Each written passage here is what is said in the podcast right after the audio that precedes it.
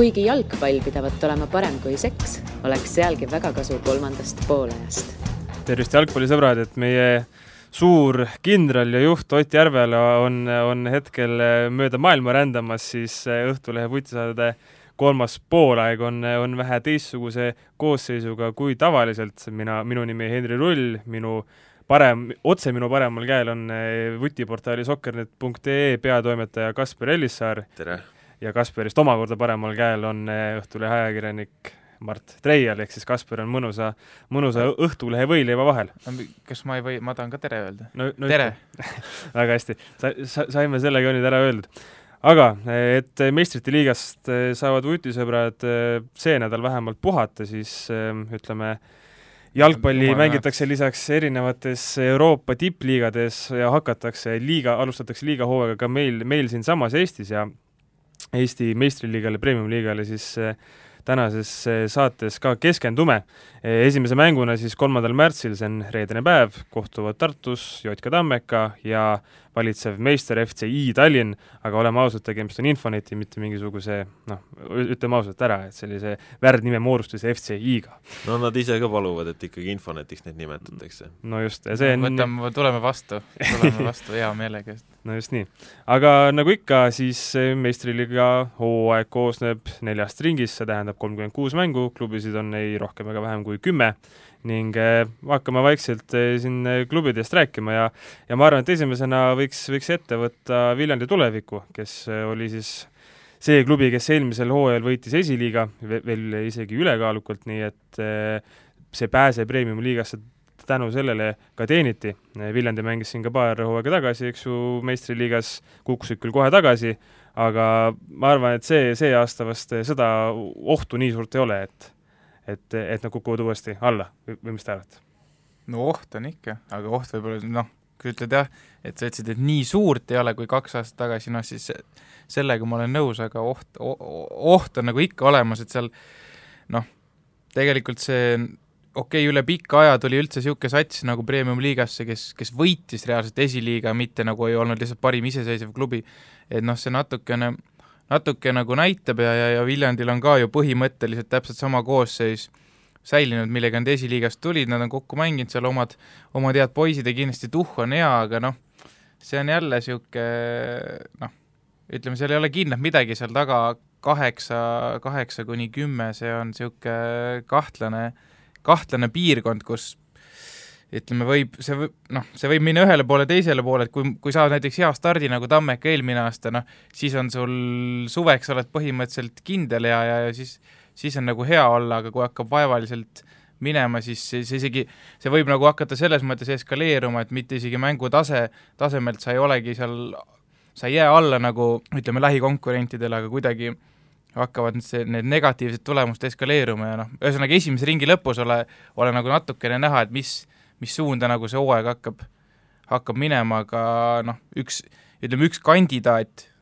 taas esiliigal on kindlasti tulevik, et selles mõttes niisugust juttu ei saa küll olla, et noh, et kindel seitsmes sats või midagi. no muidugi alati jah, kes see, kes alt tuleb, tema puhul oht on, et ta võib langeda, aga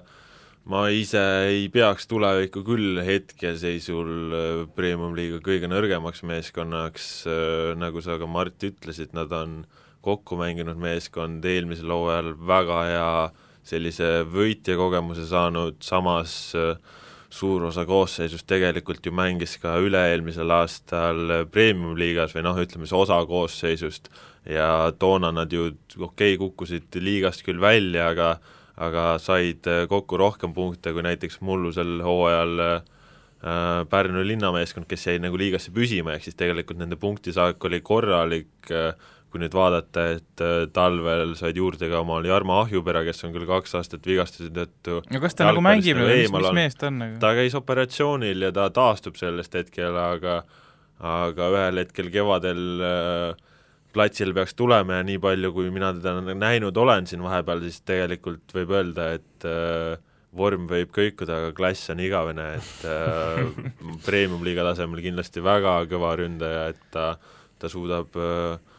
kehaga väga hästi palli katta, ta on pikakasvuline, peaga väga hea, samas tal jalad liiguvad ka piisavalt kiiresti ja osavalt, et äh, kindlasti nagu väga kõva täiendus.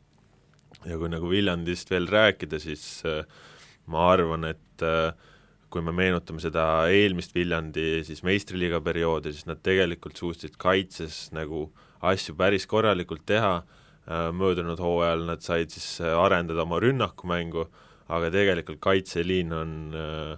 noh, päris korralik, et kui, kui seal kõik mehed kohal on äh, Kaarel Henn, väga kogenud mängija, Sander Post, noh, seal ei ole küsimustki, on ju, ja kui on terved ka Jana Rõunap ja Gerdo Juhkam, noh, tegelikult ju Flora, Floras äh, kooli saanud ja Flora nägi neis tegelikult ühel hetkel päris suurt potentsiaali, et äh, noh, ma usun küll, et Viljandil nagu liiga suuri probleeme siin nüüd äh, kõrgema mängutasemega kohanemisega ei tule ja nad on täiesti võitluses sees. ei, kohanemisega ei ole, ma arvan, et selles mõttes tulebki vinge hooaeg, et eelmine hooaeg, ütleme ausalt, oli noh, esinelik oli ülivinge, edasi oli täiesti mõttetu hooaeg, et seal taga nagu nii-öelda noh, ei saa öelda, et nõus, seal ikka ju käis heitlus iga koha peale siin hooaja täitsa lõpus veel selgusid, et äh, kas äh, kes Tammek, on viies ja kes on seitsmes. kas Tammeka edastab Transi ja nii edasi. no aga see no, olge viimane ma... koht oli jah selge, on ju. no ja oli ka üheksas koht selge, mis on nagu ütleme, mis ju tegelikult loeb esimene, teine, kolmas, üheksas, kümnes, ülejäänud on ikka suht äh, no tähendab, neljas okei okay, on ka veel see euro, eurovärk sõltuvalt karikast, aga no ütleme siis viies kuni kaheksas on ikkagi klubide enda jaoks, muidugi ei ole savi, aga tegelikult kõrvalt vaadates on nagu suhteliselt ükstapuha, kes seal on nagu seitsmes ja kes on, kes on viies. et selles mõttes oli nagu mõttetu, et ütleme ausalt, oli mingi juunikuus oli teada, et Tarvas jääb kümnendaks ja Pärnu jääb üheksandaks, see oli nagu teada põhimõtteliselt mingi juunikuus aga see aasta ma, ma loodan, et tuleb midagi sellist, nagu siis oli kaks tuhat viisteist nüüd jah, et kui oli ka Viljandi ja siis Viljandi, Tammeka, Pärnu olid ikkagi no ütleme, see oli väga, väga põnev võitlus oli seal, selle oligi kohtadel kaheksa kuni kümme ja selguski no põhimõtteliselt seal sügisel, eks ju, viimase, noh, viimase ringiga, et selles mõttes ma ootan nagu midagi sellist, aga tulevikku, mis on minu meelest tegelikult kõige suurem trump, mida sa isegi ei, ei maininud, Kasper, ka, et on tegelikult nende väravaht Karl Romet Nõmm, mis seal nagu tagumises no, otsas väravaht läheb nagu kaitseliiniga kokku no,, jah? jah, aga ütleme, ütleme, väravaht on see, see viimane päästja, et mis tegelikult äh, sellises äh, no see alumise otsa klubis äh, see on ülitähtis, nagu me nägime, kui Meerits tuli, Marko Meerits tuli Tarvasse, eks ju, hooaja lõpus ja oluliselt vähem hakkas sisse tulema, näiteks Pärnu, kes on siis noh, ma tean, et siin teie, teie arust kindlasti kõige suurem konkurent kümnendale kohale, mina ei saa nii öelda, lihtsalt mul ütleme, usk ei luba, usk ei luba seda öelda, et ma ütlen ikkagi, noh jah, et ikkagi noh, üheks, tubli üheksanda koha ikka Pärnu võtab ära, aga Pärnul on noh, võrreldes Viljandiga ülisuur probleem ongi vära-, postide vahel et Kristjan Tamme ju laenulepinguga taas tagasi Levadias, noh nüüd ongi seal Hendrik, Hendrik Vainu, kes ütleme, eelmine hooaeg, kui ta sai mängu, noh siis ta ei näidanud ennast sellise, ütleme noh, ta ei olnud nagu kõige enesekindlam vend seal värava, värava postide vahel, et noh, loomulikult aasta on möödas, mees on niikuinii läinud paremaks, aga küsimus selles, kui palju, ja noh, siis järgmine mees on ju, on jõuab see, kas kuueteist-seitsmeteistaastane Andreas Kallaste, kes ka, ütleme, kuulu järgi pole neid treeningmänge ise näinud, aga et noh, tegi seal paar head partiid, partiid, aga noh, ütleme, küsimärk on õhus, aga Karl Roomet Nõmm seevastu noh, ta on nagu tõestanud ennast juba tegelikult, et ta oli ju ka noh, kaks aastat tagasi äh, Premium liigas esiväravat ja no toona ta ikkagi päris äh, lõpus oli, täis, täishooaega ei teinud, aga no eks Nõmmega on see, et ta on väga talendikas, perspektiivikas niisama kuskil välisklubis käib välisklubide juures testimisel, aga samas nagu see hooaeg saabki tema jaoks määrav olema, et kas ta on selline väravaht, kes suudab äh, Eesti vähemalt kõrgemal tasemel kanda või mitte. kas tuleb uus Igonen või mitte, et et huvitav oli..., saab niisuguse mehega juba võrrelda, kes tegelikult isegi ju Sigone on kakskümmend äkki või? peaks olema küll, jah. et juba nii-öelda mingi märgi tegelikult maha pannud, et ülinoorelt tulnud ja põhi, põhimeheks, et saab juba alt no, uute noortega võrrelda. Äh, Mart, sa siin Ääriveeri või noh, Ääriveeri Pärnut juba mainisid, et äh, ütleme, kui vaadata näiteks kas või Sokkerneti foorumite seal tehtavaid ennustusi algava liigahooaja kohta, siis eh, ena, enamike ennustustes on, on siiski see ühtne joon olemas, et eh, vaprust hinnatakse viimasele kohale, mis siis, mis siis eh, tähendaks hooaja lõpus otse alla kukkumist esiliigasse no.. et ütle siis neile, ütleme, kiibitsejatele või neile sinu jaoks kindlasti väga halbadele inimestele, et mis on see, mis tagab Pärnule vähemalt üheksanda koha et oleks võimalik sellesse premium-liigasse püsima jäämiseks võidelda? no tähendab, ütleme, see on kõige, ma tean küll, miks need inimesed nii pakuvad, sellepärast see on kõige turvalisem pakkumine, see on nagu kõige, noh tegelikult see on kõige loogilisem pakkumine, sest no vaadatakse ka seda Viljandi esiliiga hurraad ja samal ajal, eks ju, Pärnu siin elanud üle nimemuutusi ja, ja noh, tege-, tegelikult see oli suhteliselt nagu ainuke asi, mille nad üle elasid, okei okay,, paar, paar tähtsat mängumeest läks ka ära, aga no päris mitu. No ongi, läkski ikka päris mitu, jah. no tegelikult kolm põhimõtteliselt. aga Mart, ütle see põhjus. mis on see, mis, mis hoiab Pärnut? ma, ma ütlen, kui sa niimoodi küsid, siis ma arvan, et see on, tähendab, mängijate taseme taha ei jää midagi tegelikult, nagu võrreldes Viljandiga, no nüüd isegi noh, no ikka ma tahaks selle Tammeka ka sinna tuua tegelikult noh, eelmise aasta ka, et noh, seal ütleme võistkonnana, võistkonnana on noh, on Tammeka kindlasti parem või nagu ütleme, vähemalt eelmise aasta oli. Noh, eeldatavasti on see aastas nagu noh, ütleme Pärnul ainult sealt võimalus järele tulla, noh Tammeka juba oli niivõrd ühtne, et noh, neil on võimalus ainult seda hoida ja nii-öelda lihvida juba teisi elemente, aga individuaalselt Pärnus on väga head poisid, aga kuidagi eelmine aasta kadus nagu see niisugune, mehed ei olnud nagu ühtse asja eest väljas, nad ei olnud nagu Pärnu eest väljas, et noh, nii palju, kui ma olen natukene suhelnud sealsete inimestega, paari mehega, siis tundub, et nagu justkui see uus uus selline hurraa või tuhh ja, ja, ja kuidagi kambavaim on tagasi, mis on noh, sellistes nii-öelda nagu siis nõrgemates satsides ülioluline komponent, noh põhimõtteliselt sama oluline kui taktika, et see, ütleme selle pealt tundub, et praegu noh, ütleme hooaja eel pole, et nagu ei kärise, et selles suunas on nagu asi läinud paremuse poole, et noh, eks kui mängud hakkavad laupäeval, ma ei tea, no võib-olla võib-olla teevad Kaljuga null-null, võib-olla teevad null-seitse, et noh, selles mõttes ei tea, aga, aga et noh, see, see asi on nagu muutunud natuke, nagu ma olen nagu ütleme nii vähe, kui ma tean. no Pärnuga on see, et äh, seoses linnameeskonna lagunemisega muutus tegelikult ka koosseis, et äh, et äh, võib-olla jah, siin mõned põhitegijad, kes mul olid, võib-olla Luka, siin noh, Tamme, Hanson on ju, et Martin Mägi, et kes on läinud siis nagu päris teiste klubide juurde, siis on ju tegelikult ka nii-öelda Pärnu klubide sees toimunud see mängijate jagunemine, et äh, Pärnu jalgpalliklubi mängijad on läinud äh, oma klubi juurde ja, ja ongi, et äh, noh, ütleme siis Vaprus enda noori on, on tulnud üles, mingid mehed, kes saavad siis võimaluse, aga ma näen ise seda, et Pärnu koosseis tundub kõige kogenematum ehk siis kõige vähem on seal kogemusi, jah, seal on Karl Palatu, seal on Martin Vunk, seal on noh, ütleme, ka nagu väga heal tasemel Eestis mänginud Levadias Rasmus Peetson, on ju, eelmisel hooajal Saamul Vard sai ka täiendusena, kes siis sai ka premium-liiga kogemust Rakvere Tarvas, noh, oma mängijad, kes on ka siis juba mõned hooajad kõrgliigas mänginud, aga ikkagi väga palju hakkab saama ka mänguaega sellised mehed, kes on eelmistel hooaegadel mänginud astmed madalamal ja noh, tulevikul ma näen, et on, see kogemuse hulk on suurem ja, ja ma usun, et Pärnul läheb ikkagi väga raskeks. ei no väga raskeks läheb, muidugi nad teavad ise ka seda, aga nagu ma ütlen, ma julgen arvata, et see, et asi ei lähe nagu lootusetuks, et nad on, ütleme niimoodi, et nad on vähemalt kindlasti viimase ringini, sügiseni, viimase vooruni on kindlalt nagu nii-öelda võitluses, konkurentsis sees, et ma, no, ma arvan, looda, et nad loodame, niimoodi ära ei vaju. loodame, et see nii on, kõik ju tahame, et hooaeg oleks põnev, ma jään natuke skeptiliseks. Lasnamäe ajaksid või Tallinna Kalevit ei taha keegi, et kes ei imeb umbes sada viiskümmend väravat hooaja peale ja noh, teenib üks-kaks-kolm punkti. aga noh, kui edasi minnes, jällegist Mart, sa siin natuke, natuke jõudsid juba ka Tammeka juurde, et ehm, noh, neilgi, neilgi, eks, eks ole ju siin hooaja, hooaja vahel suuri muut-, või noh, kas just suuri, aga muutused olnud, nagu, nagu meil siin vaata et igal Eesti klubil ja oli see eile siis, kui, kui teatati lepingu sõlmimisest ei noh, pu-, puriga, et mängija, kes tabeli, eeldatava tabeli teise poole kuuluva, kuuluvate meeskondade seas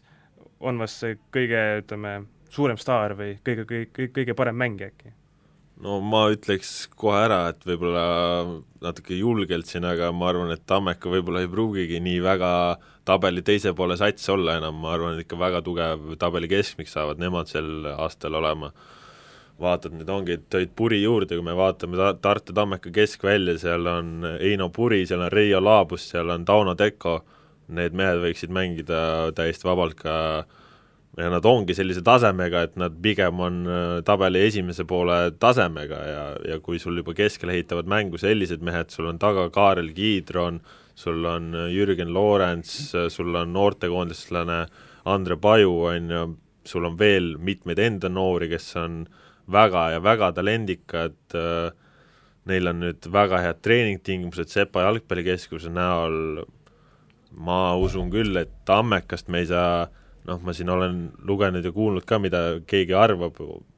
Postimees pakkus vist Tartu Tammekat isegi üheksandaks meeskonnaks, no mina noh, ma ei julge küll sellist asja öelda, ma usun, et nad on ikkagi väga tabelikeskmikud. no ühe, ütleme, see, kõik lugesid ilusad asjad ette ja ma olen selles mõttes nõus, et noh, Tammekat viiendaks ma ei paku, aga vähemalt ühe, kui, kui mitte kaks Ida-Viru satsi nad söövad kindlasti ära, aga tegelikult on ju suur küsimus ja see on ka võistkonna sees küsimus, et kes hakkab lööma väravaid, kui Kristjan Tiirik ju teadupärast lõpetas ja nad noh, neil ei ole nagu sellist selles mõttes konkreetset äh, asendust sinna, vaid vaid ma tean, et seal vaadataksegi meeskonna sees lihtsalt äh, nii-öelda noorte poole vaadatakse ringi, et noh, enam-vähem keegi lükatakse sinna tippu ja, ja, ja kes nagu nii-öelda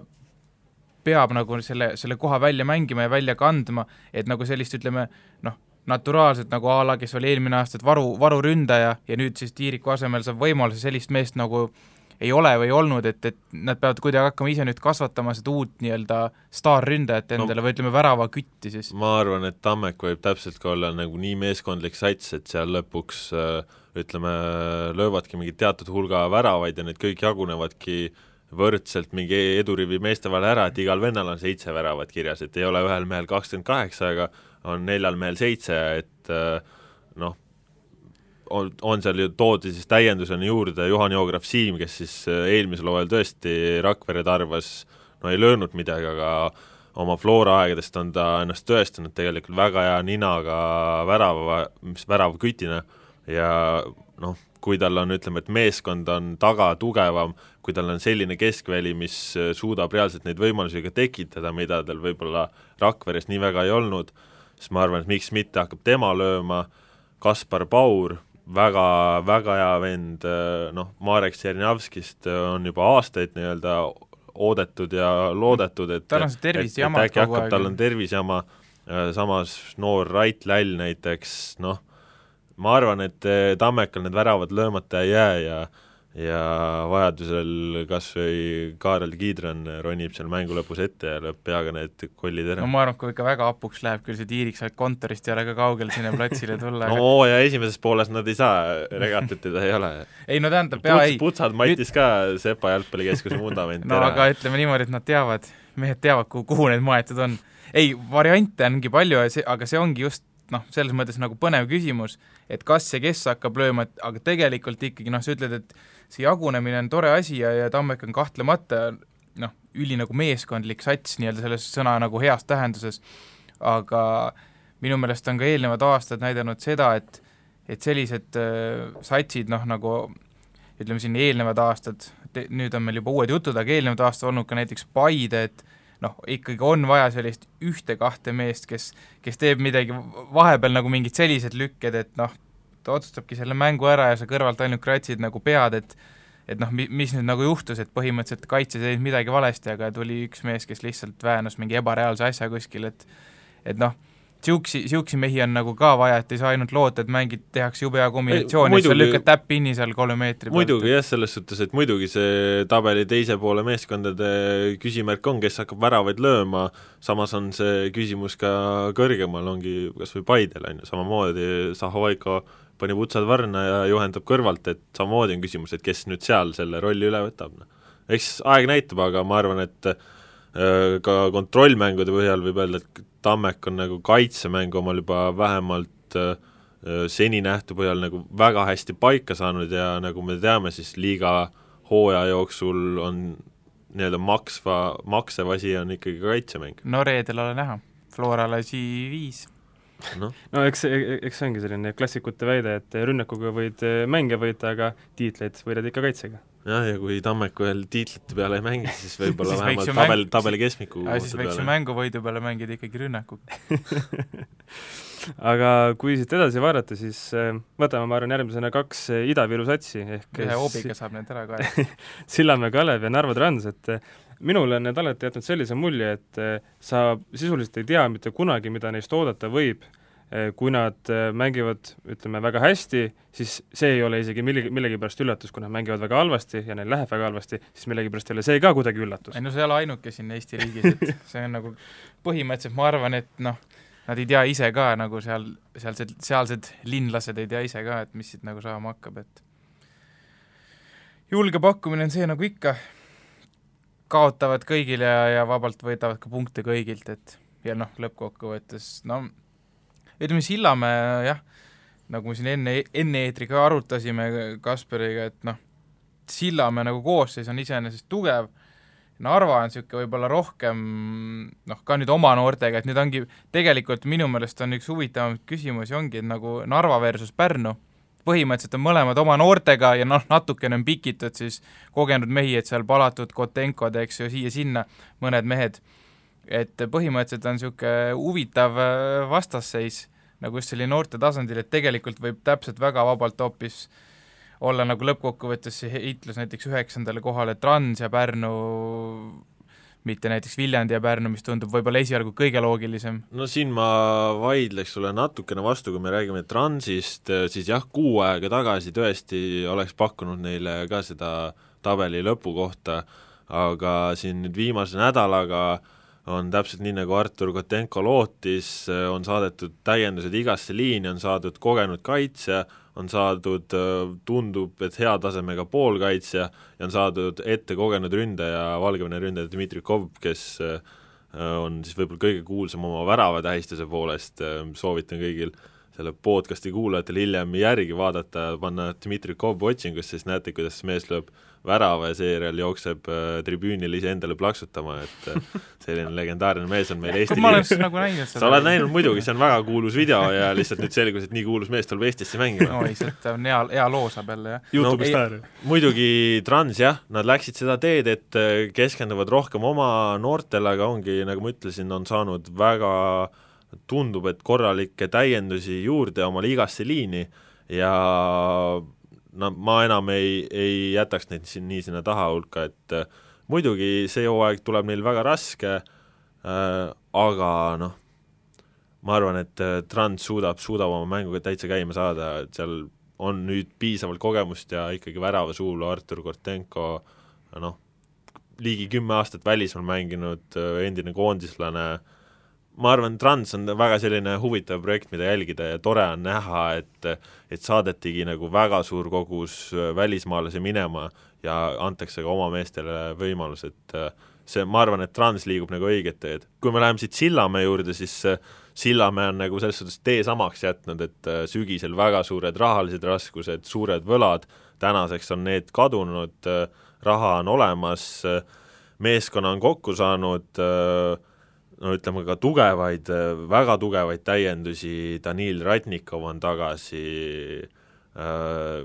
Liipin jäi, noh, Vnukov on niisugune nii ja naa, on ju,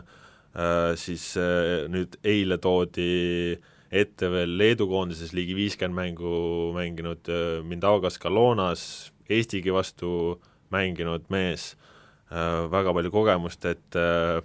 ütleme, kaitsesse ka siis äh, Venemaa kõrgliiga kogemusega Aleksei Epifanov, et äh, Sillamäe puhul on see, et äh, algkoosseisus, kui kõik mehed on terved, väga kõva, väga kõva, aga sealt edasi noh, ütleme nii, et sisuliselt mängijaid ei ole. et kui nüüd tuleb vigastused, kui tulevad kaardid, siis on Sillamäe väga suurtes raskustes, ütleme, et kaitseliiniga võib-olla ei olegi, et kaitsjaid neil nagu enam-vähem on, aga poolkaitseliin on väga hõre, nüüd äh, ründeliin sai natukene siin täiendust äh, äh, toodi siis Moldova koondisest ühe mängu kirja saanud Mihhail Turtsan või, või nagu eile vist öeldi, et õige oleks hääldada Tsurkan, et tema on, on ju nüüd üks mees eile selgus ka, et Aleksander Savin, Venemaa ründaja, kes mullu lõi vist seitse väravat, tema jätkab, ehk siis nagu ees on natukene variante, aga just see keskväli on küsimus. ja mis on teine küsimus, on see, et äh, nad on oma nii-öelda välismängijate limiidi nagu täiesti täis löönud koos duubliga äh, ja seis on selline, et neil, kui kõik need välismängijad saaksid mängida, siis oleks kõik hästi, aga saab ainult neli mängida ja selle tõttu väga palju mehi hakkab istuma ja sellega seotuvalt on nende koosseisus sellised äh, ütleme, et nõrgad kohad et kui kõik välismängijad oleksid nendel põhikoosseisus, noh, Sillamäe miks mitte ka medalite peale püüelda, aga kuna saavad mängida ainult neli meest, siis see on see küsimärgi koht. see on see küsimärgi koht no aga see, see, et Sillamäe on sellise ahtakese koosseisuga, see on sisuliselt ju selline iga-aastane traditsiooniline jutt juba yeah.. No. et, et see põhisats on hea, aga siis noh, nagu sa ütlesid, et kui on mingisugused vigastused, kaardid, mis iganes, et et siis on, on lood üsna halvad. no eelmine aasta oli täpselt sama, selles mõttes, kes seal olid, olid head poisid, aga lõppkokkuvõttes pingi peal oli kolm-neli venda, kellest nagu kahte ei pandud kindlalt mängu, et oli näha nagu, et oma neid duublinoori nagu üldse ei usaldatud, et võib-olla selles osas tuleb mingeid muutusi, ei tea, aga noh, põhimõtteliselt Sillamäega ikkagi me arv-, jõudsime, sa jõudsid ka oma pika monoloogiga sinna punkti, mis ma enne ütlesin, et põhimõtteliselt Sillamäe võib võita kõiki Tallinna klubisid ja võib rahulikult kaotada või viigistada ka Pärnu Viljandiga, et selles mõttes ta, ta võib, aga ma ikkagi peaks praegu Sillamäed äh, ka väga tugevaks konkurendiks Paide linnameeskonnale Äh, ja siis ka Tartu Tammekale, et äh, kindlasti kui siin ütleme, et ka mõned nädalad tagasi veel oli, oli nagu suur küsimärk, et mis neist saab, siis tegelikult nad on kokku saanud väga löögivõimelise satsi ja ja kindlasti, et neil on suured ambitsioonid ja ma arvan, et neil on tegelikult ka praegu neid vahendeid, et neid ambitsioone täita. kindlasti mitte ei ole nad nii kehvas seisus, nagu oleks võinud arvata, et nad võivad sattuda. Ei ole jah, need kuidagi iga toibuvad alati lõpp, ma ei tea, see on mingi jõuluime ilmselt. aga ma, ma tahtsin varem eh, Kotenko kohta ka küsida, et eh, minu jaoks oli see küll väga üllatav üleminek selles mõttes, et eh, selles, et tegemist on noh, isegi mitte ainult Eesti liiga mõistes väga heal tasemel väravahiga, ei ole küsimuski et niisama mingisugused putulojused kuskil välismaal ju noh, niisama pikalt ei mängi. et noh, miks, miks näiteks see suur Tallinna nelik ei so-, ei, ei ihunud Kotenko peale hammast? no ihuti näiteks tegelikult äh, Infonet ju lootis saada Kotenkot endale, kui siis Igonen oleks siirdunud välismaale, kes, ta käis ju ka Norras Lilleströmis testimisel, kus temaga jäädi tegelikult päris vist rahule äh,, aga, aga kuna Igonenil siis ei suudetud sellist diili teha, mis viiks ta välismaale, siis Kotenkol ei olnud enam äh, Infonetis kohta, Trans tegi talle hea pakkumise ja ongi, ta ütles, kuna tal pere soovis tagasi Eestisse tulla, siis, siis ta ongi tagasi Eestis, igapäevaselt elab Tallinnas enne mänge ja mõned korrad nädalas käib Narvas, teeb meestega trenni ja ja nagu ja... ta eile Õhtulehel ütles, siis kõige parem viis Narva minna on rongiga. et ei no ega mujal ei ole ka kohta, vaata, ongi selles mõttes Levadial on no, selgelt ongi. olemas, Leppmets, Pikker, eluaegne varuväravat, korralik selles rollis, noh, väga rahul seal kõik mehed sellega, Kaljul olemas, Teles, Londak, noh, Nor-, Norra jah, Flora ütles juba ammu ära juba seoses Marko Meeritsa, eks ju, kui ta oli veel lahtine soominek, et noh, isegi Meeritsal ei ole kohta seal klubis, et noh, ka väravahid kohal, et noh, oli ka ainuke asi see Igoneni asendus, aga noh, kuna seda ei olnud vaja, siis tegelikult ükski Tallinna klubi noh, ei vajanud Kotenkot selles mõttes. ja minu arust on see positiivne tendents, et äh, viimastel aastatel ongi selliseid nii-öelda Eesti mõttes tippmängijaid läinud ka tabeli teise poole meeskondadesse, et võib-olla kõik see saigi alguse a la Sander Posti ja Viljandi tulevikuga, kes Floras tegi sellise üllatava minekuga, aga tänasel päeval ongi, meil on no, ta-, Tammekas, Einau Puri, meil on, meil on, meil on Vunk äh, Pärnus, äh, meil on Kotenko Transis, et äh, minu arust see on ainult väga, väga tervitatav. muidugi selles mõttes, kui Kotenko oleks tulnud siia kuskile noh, a la, mis võib-olla tundub kõige loogilisem kuskile Levadiasse, nad oleks seal, ütleme, emb-kumb, kas tema või Leppmets pingil, noh, see oleks ka nagu ressursside raiskamine nii-öelda. absoluutselt. aga minnes edasi Paide juurde, et eh, ütleme, viimastel aastatel siin meistriliiga üks värvikamaid eh, mängijaid, kujusid ja niisama väga tore inimene, Sla-, Slava Zahhovaiko on küll ütleme, aktiivse mängijakarjääri lõpetanud, aga jalgpalli, jalgpalli juurest ta kadunud ei ole ning jätkab hoopis Paide peatreenerina et Paide tundub, ütleme, väga selli-, alates sellest, kui Slava sinna läks, väga sellise noh, ütleme ambitsioonika projektiga. et ei, et ei rahuldata lihtsalt mingisuguse vegeteerimisega, vaid tahetakse ikka reaalselt midagi suurt ka korda no, saata. kõige huvitavam, kindlalt selle aasta kõige huvitavam äh, sats, keda jälgida, et mida nad nagu, kuidas, noh selge see, et nad ei hakka siis medalitele see aasta mängima või midagi, aga see on ju näha ka, et mis mehi nad on värvanud, kõik sellised, ütleme, kakskümmend äh, pluss-miinus kaks aastat, et noh, see on ilmselge niisugune paari aasta perspektiivi projekt, et noh, Zaho Vaiko ju ka nii-öelda saab esimesed tuleristsed siis treenerina ja noh, sellised ütleme, on võetud perspektiivikad, tehnilised sellised, ütleme, huvitavad äh, noormängijad Eesti pealt kokku. Paide Barcelona no, nagu. see on väga huvitav ütleme, see on, see on väga ja väga huvitav projekt ja, ja ma ootan, ütleme, ülisuure huviga, kuidas see sats hakkab mängima ja kuidas ta areneb hooaja käigus, et see tõesti mingit isegi vahet ei ole, mis, mis koha nad saavad, noh, välja nad ei lange kohe kindlasti, see, see ei ole nagu teema ja medalile nad ka kindlasti ei mängi ja noh, nad seal keskel äh, ütleme, hakkavad selliseid huvitavaid asju korraldama, aga, aga just ma mõtlen, et see mänguliselt ja, ja kuidas, ma pakun, et see on selline huvitav värskus see aasta, et seal võiks olla selline nooruslik ja, ja, ja mingit teistmoodi atraktiivne jalgpall, mida me hakkame nägema, ma, ma loodan ja arvan. no kui me Paidet vaatame, siis äh, talvel tehti ikkagi, ütleme siis nagu väga suur suunamuutus, et kui varem olid Paides pigem sellised kogenud mängijad, kes enam võib-olla mõnda tippklubisse ei mahtunud, siis äh, nüüd on süsteem ehitatud klubina väga-väga professionaalseks, tingimused on aetud väga heaks ja, ja ongi noh, ütleme, et ju tegelikult sisuliselt äh, vahetati suures osas koosseis välja, kogenumad mängijad mitmed ei jätka enam äh,, alates siis Zahhovaikost endast, lõpetades Rähni, Küti kui ka näiteks Tomsoni ja Timo Lombiga, on ju. Äh,, ja ongi toodud, nagu Mart ütles, et noored ja vihased äh, sisuliselt võib et kui üheksakümnendatel oli selline paralleel, et Eesti Flora võrdus Eesti koondis, siis praegu võib mõnes mõttes öelda, et Paide linnameeskond võrdub Eesti noortekoondiste segameeskond, et noh, tõesti uskumatult palju selliseid vendasid, kes on, on pikalt oodanud tippklubides oma võimalust, ei ole tihedas konkurentsis võib-olla nii hästi seda saanud ja nüüd Paide annab neile selle võimaluse, premium-liiga, tulge, tõestage äh,, mitmeaastased lepingud äh,, ongi profimängija lepingud äh,,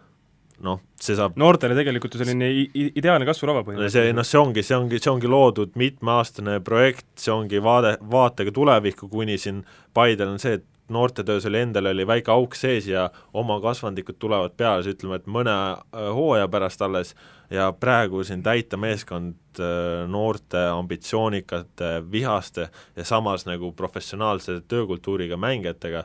noh, see, see saab väga põnev olema, ainus küsimus nooruse puhul on see, et kuidas saa-, saada, saavutatakse stabiilsus. et stabiilsus on ainus küsimus,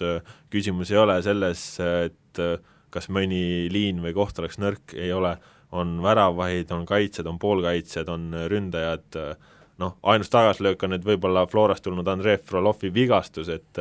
tema kaptenina ja kogenud mängijana on nagu väga vajalik lüli sinna Paide mängumootori südamesse, aga noh, ma ütlen, seal üks mees on huvitavam kui teine, et on, on, see on noh,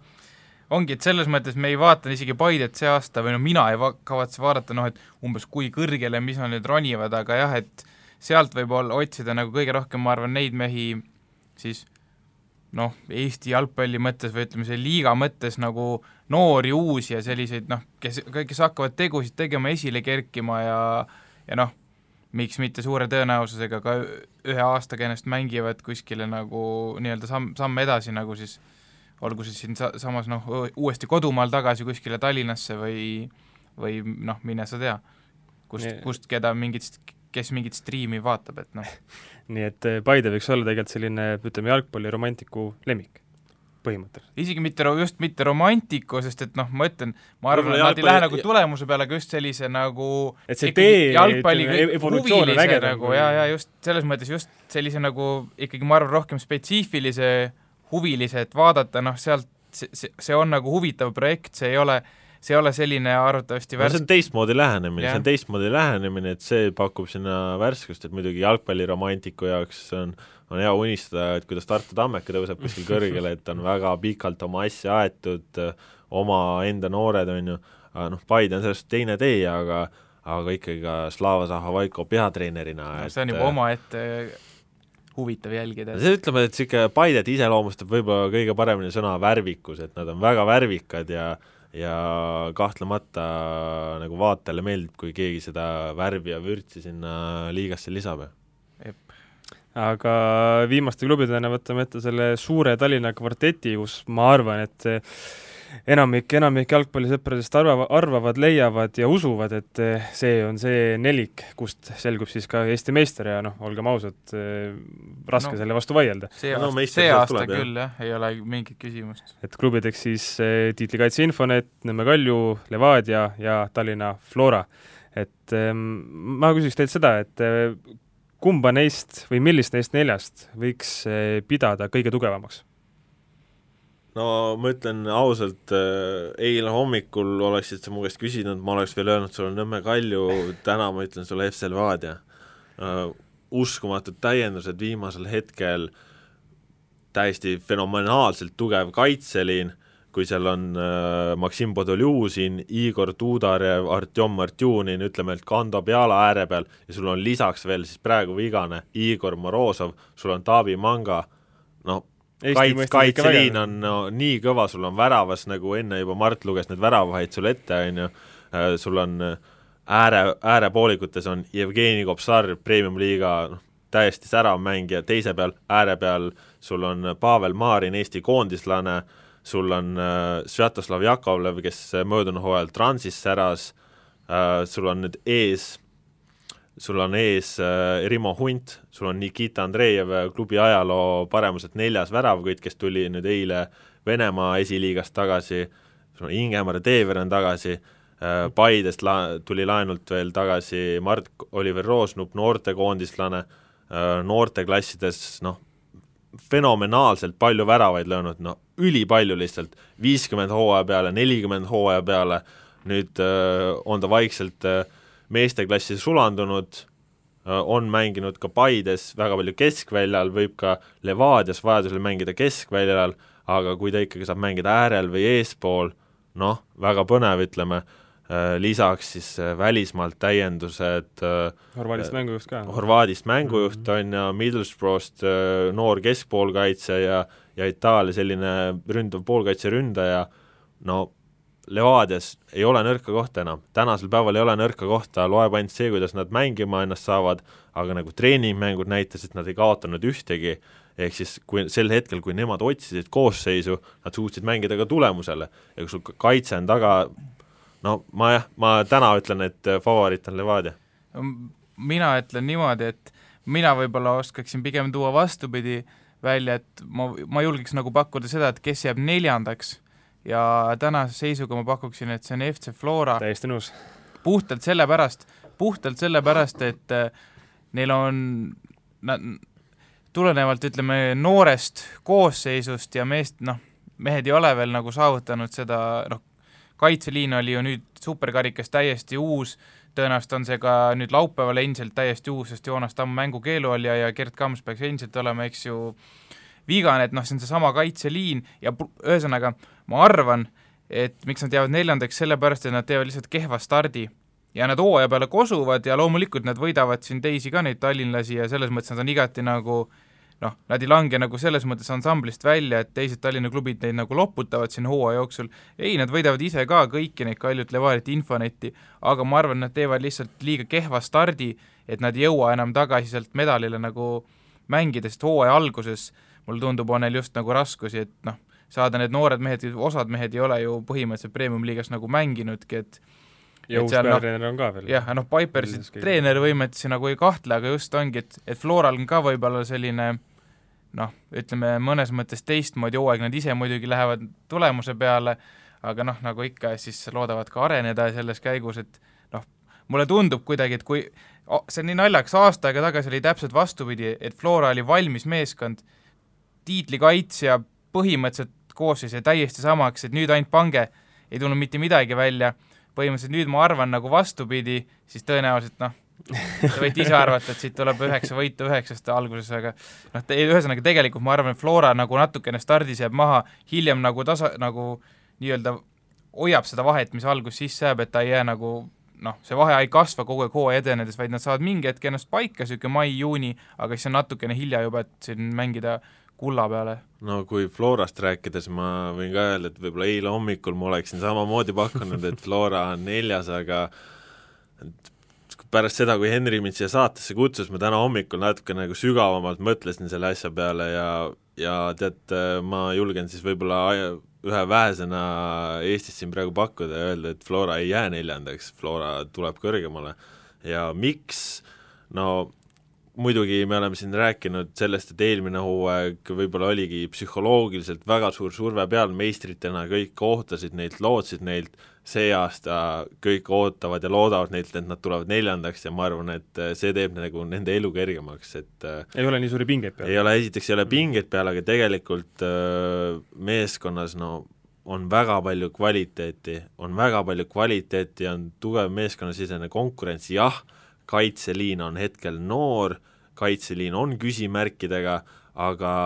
samas need kaitsjad on ikkagi ka noortekoondise kaitsjad, samas kui Joonas Tamm äh, saab nüüd mängukeelu alt vabaks, tema on Eesti koondisesse kuuluv kaitsja, Gerd Kams Eesti koondisesse kuuluv kaitsja,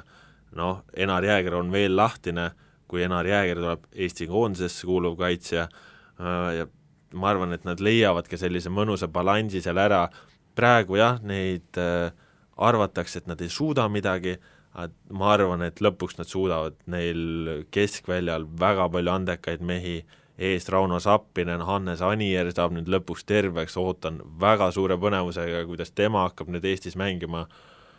noh, ma, teate, ma ütlen jah, et Flora ei jää neljandaks. aga kes siis jääb? selles mõttes, et sa lugesid kõik toredad asjad ette, ma ütlesin ka, et nad leiavad mängu, aga vaata, asi ongi siis, kui nad leiavad, siis on natukene juba hilja, ma arvan. ja ma võin nüüd teha nagu teise väga ebapopulaarse pakkumise, no okei okay,, see on selge, et äh, esinelik, ma arvan, võib-olla viimase vooruni, kõik on lahtine. tegelikult me praegu toonitame ka, et Flora mullune neljas alles, kaks vooru enne hooaja lõppu neil oli võimalik tulla meistriks kaks vooru enne lõppu oli võimalik tulla meistriks, meistriks, esimeseks, ehk siis äh, see mitmendaks. Esimeseks. Ah.. ehk siis see, et nad lõpuks neljandaks jäid, noh see oli, vahed on nii väikesed ja vahed on endiselt nii üliväikesed, ehk siis siin loeb lihtsalt, et pakud ühte või pakud teist, aga ei noh, vastused on kõik valed selles mõttes jah nagu, võib-olla praegu on väga palju, on räägitud Infonetist, eriti pärast seda viis-null superkarika mängu, et äh, panevad see aasta uuesti kinni, on ju. aga äh, Infoneti võib-olla kõige suurem äh, probleem on see, et äh, nende põhikoosseis keskväljal, Aleksandr Dmitrijev on ju, ma arvan, Eesti üks parimaid lõhkujaid, äh, Pavel Tõõmov, väga perspektiivikas ja väga selline ettepoole vaatav keskpoolkaitse, ja siis Sergei Dumasjan, kes on nagu Eesti liigas briljant, on ju, noh, tundub keskväli, fantastiline, aga neid täpselt kolm meest ongi ehk siis kui tuleb vigastus, kui tulevad kaardid, teame, et Sanja Dmitrijev armastab ka kaarte teenida, siis sel hetkel läheb raskeks. Ja jah, võib-olla keskel saab mängida, et kuna neil on kaitseliinis on nüüd väga palju keskkaitsjad, neil on, on ju Abijah, neil on Avilov, neil on Kalimullin, neil on äh, Nesterovski, on ju, et siis no Abijah võiks mängida ka niisugune lõhkuvat poolkaitset, siis äh, teate, ma arvan, et äh, ühel hetkel võib Infonetil juhtuda see, et ongi keskel on ikkagi, tekib mingi auk sisse. keskel tekib auk sisse, iseasi on see, et kuidas äh, Albert Prosa väravaid lööma hakkab, noh, Vladimir Voskobonnikov eelmine hooaeg ka Infoneti vist oli parim väravakütt, aga aga siit siiski mitte nagu ta ei löönud nii palju võib-olla, kui talt oodati, äh, noh, teame seda, meistrina on üliraske tiitlit kaitsta, on üliraske kaitsta, jah, paberi peal väga tugev meeskond, on sisuliselt terve talve saanud koos harjutada, aga üks võtmemängija, kes on läinud, on Sergei Mošnikov, teine võtmemängija, kes on läinud, on Nikolai Mašitšev, on ju, neile on tulnud siis äh, ääre peale Kirill Nesterov, on ju, taha Nesterovski ja ette Prosa, aga ma arvan, just sealt keskele võib ühel hetkel tekkida probleem, kui tulevad mingid tagasilöögid. Ja ma ei tea, ma arvan, et äh, neilt äh, loodetakse, oodatakse palju, nad on ülitugev meeskond, ülitugev meeskond, aga kogu esinelik on ülitugev. Aga Nõmm, Nõmme Kalju on siin äh, jäänud mainimata, et äh, mida neist oodata, et kas see, et ütleme, nii-öelda vestluse käigus ei ole nad praegu, ütleme, arutelu jõudnud, et et kas see võib ka nagu mõnes mõttes näidata, et ütleme noh, ei, ei, ei ole nagu mingi, mingeid, mingeid väga suuri nii-öelda lootuseid peal, et no tegelikult on see, et äh, Frantsev on nagu nii paganama kogenud ja kõva treener, et niisugune äh, hästi põnev on näha, et äh, kuidas tema selle ülirange distsipliiniga siis äh, äh, Kalju oma teisel hooajal, et mida ta tegema hakkab. no Kalju on ka selles suhtes nagu suunda vahetanud, et äh, väga mitmed siis välismängijad, kes on varem olnud põhirollis siin äh,, Vakui, Guintieri, Jorge Rodriguez, kõik on läinud, on ju, vennad Purid on läinud, eest on Ats Purje läinud, et jah, nad on nagu teinud tugevdusi, aga nemad siis valisid ka selles suhtes uue tee, et nendel ei ole sel hooajal siis enam meeskonnas võib-olla seda kahtekümmend viite, kahtekümmend kuute mängijat, vaid neil on meeskonnas ütleme, niisugune kakskümmend, kakskümmend üks mängijat, ehk siis ka koosseis on ühem, aga kvaliteetne. Nende kõige suurem trump on see, et siiski selline põhituumik on alates eelmise aasta lõpust saanud koos treenida treeningmängudes on näidatud ülihead minekut, äh, on nähtud, niisugune mäng on kogu aeg arenenud, neil nagu läinud järjest paremaks, meeskond tunneb üksteist hästi, väga hea klapp on, äh, noh, selline mäng on, äh, ütleks, küllaltki voolav, nad on kindlasti, kindlasti väga suured tiitlisoosikud, aga võib-olla küsimärk on ka see, et kuidas ja milliseks kujuneb nende pilk, pink, et võib-olla vaadati ka just nende keskvälja, siis äh, äh, noh, muidugi kui põhikoosseisus on sul Reginald, Artjom Dmitrijev, äh, kes iganes veel, on ju, et siis noh, see on väga tugev, aga kui nüüd sealt ka keegi on vigane, siis enam ei ole sul isegi Heino Purit, keda sinna võtta asemele, noh, Deniss Tjapkin täiendusena võib lisaks kaitsele ka seal ees mängida, aga ühel hetkel noh, nendel tuleb ka eurohooaeg, palju mänge, suur koormus, ei, ma arvan siiski, et nad on suured, suured kulla pretendendid, aga aga ma nend-, nende Infonetiga koos ma just natukene selle pingi pikkuse osas on selline nagu kerge küsimärk, et mis siis, kui tulevad vigastused, kui neid ei tule, kullale välja, aga kui tulevad traumad siin hooaja alguses, Reginaldki jätab ju vahele ju esimesed mängud, et äh, noh, huvitav saab näha olema, et äh, kuidas nad vastu peavad. no Kalju oli eriti, üks täiendus veel, mis on, mis on seotud siis äh, nii-öelda asendustega, kui nendel endal, enne olid noormängijad, keda oleks saanud, kes olid selline, ütleme, et premium-liiga piiri peal, siis nüüd need noormängijad on läinud, ütleme, a la, mitte a la, vaid ongi läinud Paidesse. eks neil ei ole enam neid vendasid, neil ei ole enam kaitses ka Martin Mägit, neil ei ole keskel Sõren Kaldmat, on ju, Martin Kuusk. Äh, Martin Kuusk kaitsest ka ei ole jah, et äh, noh, ütleme, et kaotusi on ja ja noh, nemad valisid selle tee, et on vähem mängijaid, näeme, kas see tasub ära ennast. kindlasti väga suur äh, tiitlikonkurent, nagu ka kõik teised meeskonnad ei no selle, seda, seda me teadsime juba enne saadet, et kõik on suured konkurendid, aga no Kalju puhul on ikkagi suur küsimärk, nagu ikka iga aasta, et mis nad seal juulikuus teevad, et Euroopas panevad vingelt, aga samal ajal antakse ikkagi tavaliselt kodus seal tähtsad, tähtsad punktid ära ja teine asi, või noh, ütleme mänguliselt ikkagi, kes neil seal ikkagi tipus, kas Peeter Klein nüüd saab oma võimaluse ja kas ta kasutab selle ära, no, või need..., või avaneb hoopis Robert Kirss näiteks, sest noh, selge on ju see, et alati ei võta Neemelo. no vaat, ei no Neemelo ongi alati võtta, aga selge see, et Neemelo noh, ta teab ise seda ja kõik, kogu Kalju meeskond teab ja et noh, ta on niisugune umbes kolmekümne minuti mees ja ta ongi üli, ülihea vahetusmees, aga noh, ta ei ole see mees, keda sa paned esimese, noh, üks kuni üheksakümmend minutit, et no nad lootsid tuua Brasiilia ründaja Liliu, kellel no, siis aga... tekkis see kuulaja selg-, selgitame ka ära, et niisugune ülemineku probleemid, et justkui oli vabaagent, aga nüüd eelmine klubi väidab, et tal on ikkagi leping, ehk siis siin klub, praegu Kalju ootab siis FIFA vastust, et kas nad saavad ta registreerides äh, nii-öelda vabaagendina või mitte, aga klubi juurde ta jääb ja suvel ta liitub kindlasti. ehk siis kui, kui tuleb euromängude aeg, siis on ta kindlasti olemas, ja siis teine talvine Brasiilia täiendus Carlos Pereira, kes juba ka möödunud suvel klubiga treenis, no ütleme, et äh, nii palju, kui ma nüüd teda näinud olen, tõesti väga kõva mängija, väga kõva mängija, ainult et aga ta on küsi-, ikka äärel ju. küsi-, ei, ta ei ole äärel, ta pigem mängib äh, ründaja all. eks mulle tundub ka, et ta pigem on selline number kümme, sest seal ta nagu, ta on hästi jalgadega hästi osav, tehniliselt väga hea, aga ta on näidanud, et ta lööb ka väravaid, ta oli taliturniiril Kalju parim väravkütt. aga jah, et noh, ma, et kui ta peaks hakkama mängima näiteks tipus, et ütleme siis, kui Artur Valikajev siis on siis lisaks Reginaldile Dmitrijevile on ka Valikajev keskel, siis see number kümne koht on nii-öelda kinni ja kui ta siis hakkab mängima tipus, noh, ma ei tea, kui heaks ta tipus võib kujuneda, aga noh, mulle tundub, et pigem ta võiks niisugune number kümne vend olla. et noh, seal, seal on neid variante kindlasti ootame jah, mida teeb, mida teeb ja kas saab oma võimaluse Peeter Klein. ja, kindlasti Tarmo Neemela loodab ka võib-olla rohkem põhikoosseisu pääseda, tegelikult eks ta ju kestab rohkem eks ta isegi tahaks mängida rohkem, aga noh, jah, vanus tuleb peale ja ja ta ei ole võib-olla enam nii kiire, kuigi palliga ta on ikka meeletult osav oma pikkuse ja suuruse kohta aga meistriliiga ütleme, eelvaatamise lõpetuseks ka paar kiiret küsimust, esiteks, kes on eh, eeloleval hooajal Eesti jalgpalli meistriliiga parim väravakütt, eelmine aasta oli selleks Sillamäe Kalevi Jevgeni Kabajev, kakskümmend väravat, läks eh, hooaja vahetusel siis eh, Tšehhi ja oli vist isegi siis Siim Lutsu klubis. Siim Lutsu klubis, jah. Et kes on sel hooajal see, kes, kes selle tiitli võtab? no mina ütlen, praegu pakun, et äh, suveni on võib-olla Rauno Tappinen, suveni äkki on tema siis tõenäoliselt või nagu variant on, et ta lahkub, hooaja lõpuks noh,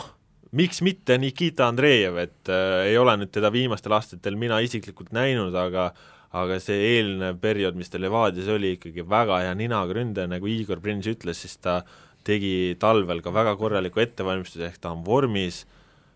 no ma ei, lihtsalt midagi peab pakkuma, ma arvan, et niisugune äh, huvitav vend, kes nagu on tõestanud, et ta võiks olla see, see suurim väravlööja, et et äh, ka teistes meeskondades on väga palju häid ründajaid, aga võib-olla pigem selliseid viieteist, kahekümne värava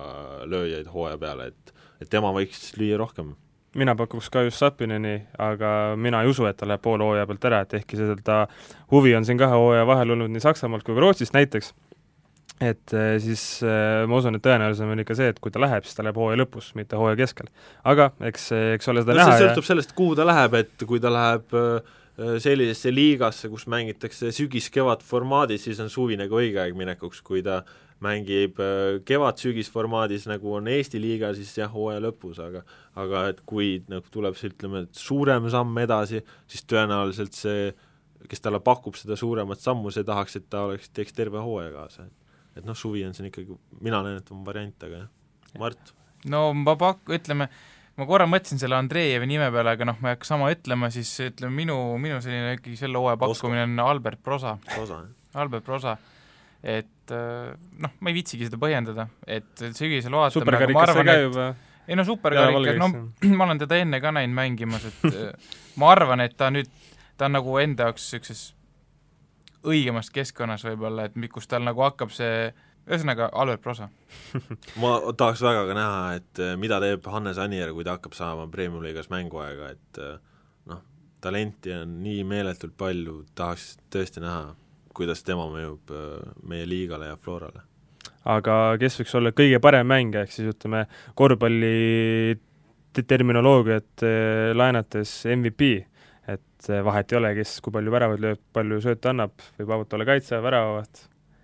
mis te pakute? mina ütleme, annaks oma hääle Infoneti Sergei Tumasjanile, et nagu Kaspar siin ütles, et tegemist briljandiga on, kui eelmine aasta tal ju äh, ütleme, see hooaja esimene pool läks ju ka põlvevigastuse nahka, siis see, see, nagu ka Aleksandr Puštov Infoneti peatreener öelnud on, et see hooaja eelne periood on ta vähemalt terve püsinud ja ütleme, selles superkarika mängus, millest tõsi, ei saa väga suuri selliseid ja, ja noh, põhjapanevaid järeldusi teha, siis see mees mängi-, mees mängis ikkagist väga ja väga hästi. No kui sa Toomas Janni ära võtsid, siis ma teda ei paku enam, ma üritasin mõelda no kui Flora ennast käima saab, kindlasti eelmise hooaja lõpus, no Zakaria Beglarishvili fantastiline, on ju. samas kui me võtame kas või Infoneti, siis seal on ikkagi Sanja Dmitrijev, no ta on, teda hinnatakse nii vähe, aga ta on ta on nii paganama kõva vend, samas lisaks seal ju Kruglov võib niimoodi otsustama hakata, et on ikka no kohe on kõik asjad otsustatud, on ju. siis kes seal Kaljust, noh, Reginald on ka lõhkujana, on ta, on ta väga kõva, Carlos Pereira nüüd, ta on näidanud, et ta võib lüüa väravaid, anda sööte, tema võib kujuneda noh, ma ei tea aga ütle üks nimi ära. ma, Mart las ütleb ära, ma siin natukene mõtlen, et Levadias on ka ju nüüd mehi on selliseid, et võta ühte ja viska teist, et äh, Mart, ütle sa no enne. ma pakun, äh, kuna ma ei ole neid, äh, neid Tallinna klubide neid kõige uuemaid täiendusi kunagi mängimas näinud, siis ma pakun variant A, kas keegi, keegi nendest, ütleme, sellistest Tallinna tippklubide talvistest äh, välismaa täiendustest, keda ma lihtsalt ei ole veel mängimas näinud ja noh, ma ei oska mitte midagi öelda, või siis variant B, Pavel Maarin tugev pakkumine iseenesest mm,. kelle ma pakun siis lõpuks MVP-ks? No MVP tuleb tavaliselt sellisest meeskonnast, kes on ka kes võidab, kes võidab kes... vähemalt äh, rohkem mänge, kui, kui kaotab? jah, kes pigem on tavaliselt võitja meeskond, Maarin on läinud, Tumasjan on läinud. Noh, tead, panen jälle panen jälle seal, ei, ma ei pane Nikita Andreevit, ma panen Rimo Unti ka ega see jääb kõik meelde, sügisel me saame üle kuulata ja näpuga näidata, kui sa eriti villa paned. Ei no ikkagi ja, väga kui... kõva vend, ma ütlen, tead, hakkab oma söötude otsustama Dmitri Kruglov, jah, MVP Kruglov aga kiirelt ka top kolm, ehk siis kes on esimene, kes teine, kes kolmas, Mart? no ma ütlesin ära, et Flora jääb välja ja ülejäänud kolm, no see ei ole mõtet, nagunii on, kõik on vale, mis ma pakun, no, aga Flora jääb välja. no ütle ikka. aga ütle ikka okei okay,, siis ma ütlen äh, Levadia, Infonet, Kalju. ja siin ei ole, see ei ole mitte kuidagi läbimõeldud, vaid see on täiesti suvalt pakutud nagu puusa pealt, sest tegelikult on kõik võrdsed. praegu no ja kõik ongi võrdsed ja tegelikult äh, tõde hakkab selguma pärast võib-olla esimest äh, ringi, esimest üheksat mängu ja, ja ongi üliraske on ennustada, noh, tõenäoliselt kõik, mis ma ütlen, läheb mööda, aga pakun kolmas koht Flora, teine Kalju ja esimene Levadia. ma ütleks niimoodi, et Infonet, Levadia, Kalju, aga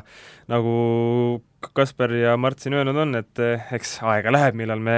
millal me seda reaalset seisu näeme, eks eh, ütleme, hooaja lõpuni on selline laias laastus eh, seitse pool kuud vast võib öelda. ja Igor Mangma ei ole ka selles suhtes, siia oleks ühte korralikku tähetarka vaja, kes suudaks nüüd nagu reaalsed ennustused öelda, et me siin on praegu kohvi paksu pealt ja kohvi ka ei joo, et siis on nagu kohvi ma jõin ära, aga aga paksu ei ole tassi jäänud. Aga arvan, et nende ennustustega tõmbame tänasele saatele ka joone alla, suur aitäh, Kasper, suur aitäh, Mart, suur aitäh, Henri, ärge unustage, et saate meid järele kuulata nii SoundCloudi, iTunesi kui ka Õhtulehe spordiveebi kaudu ning kindlasti jälgige meie Facebooki siis lehekülge, mille nimeks väga originaalne mõistagi Õhtuleht jalgpall. aga uus kolmas poolaeg uuel neljapäeval ehk on siis juba mõned muud inimesed, muud inimesed siin stuudios, ehkki Ott, Ott Järvele ja Viljar Voog peaksid endiselt eh, mööda maailma rändama, aga eks ole näha, nagu ka seda, kes tuleb siin eh, sügisel Eesti meistriks, head aega! kuula meid igal neljapäeval Õhtulehest, SoundCloudist või iTunesist ning ära unusta meie podcasti tellimast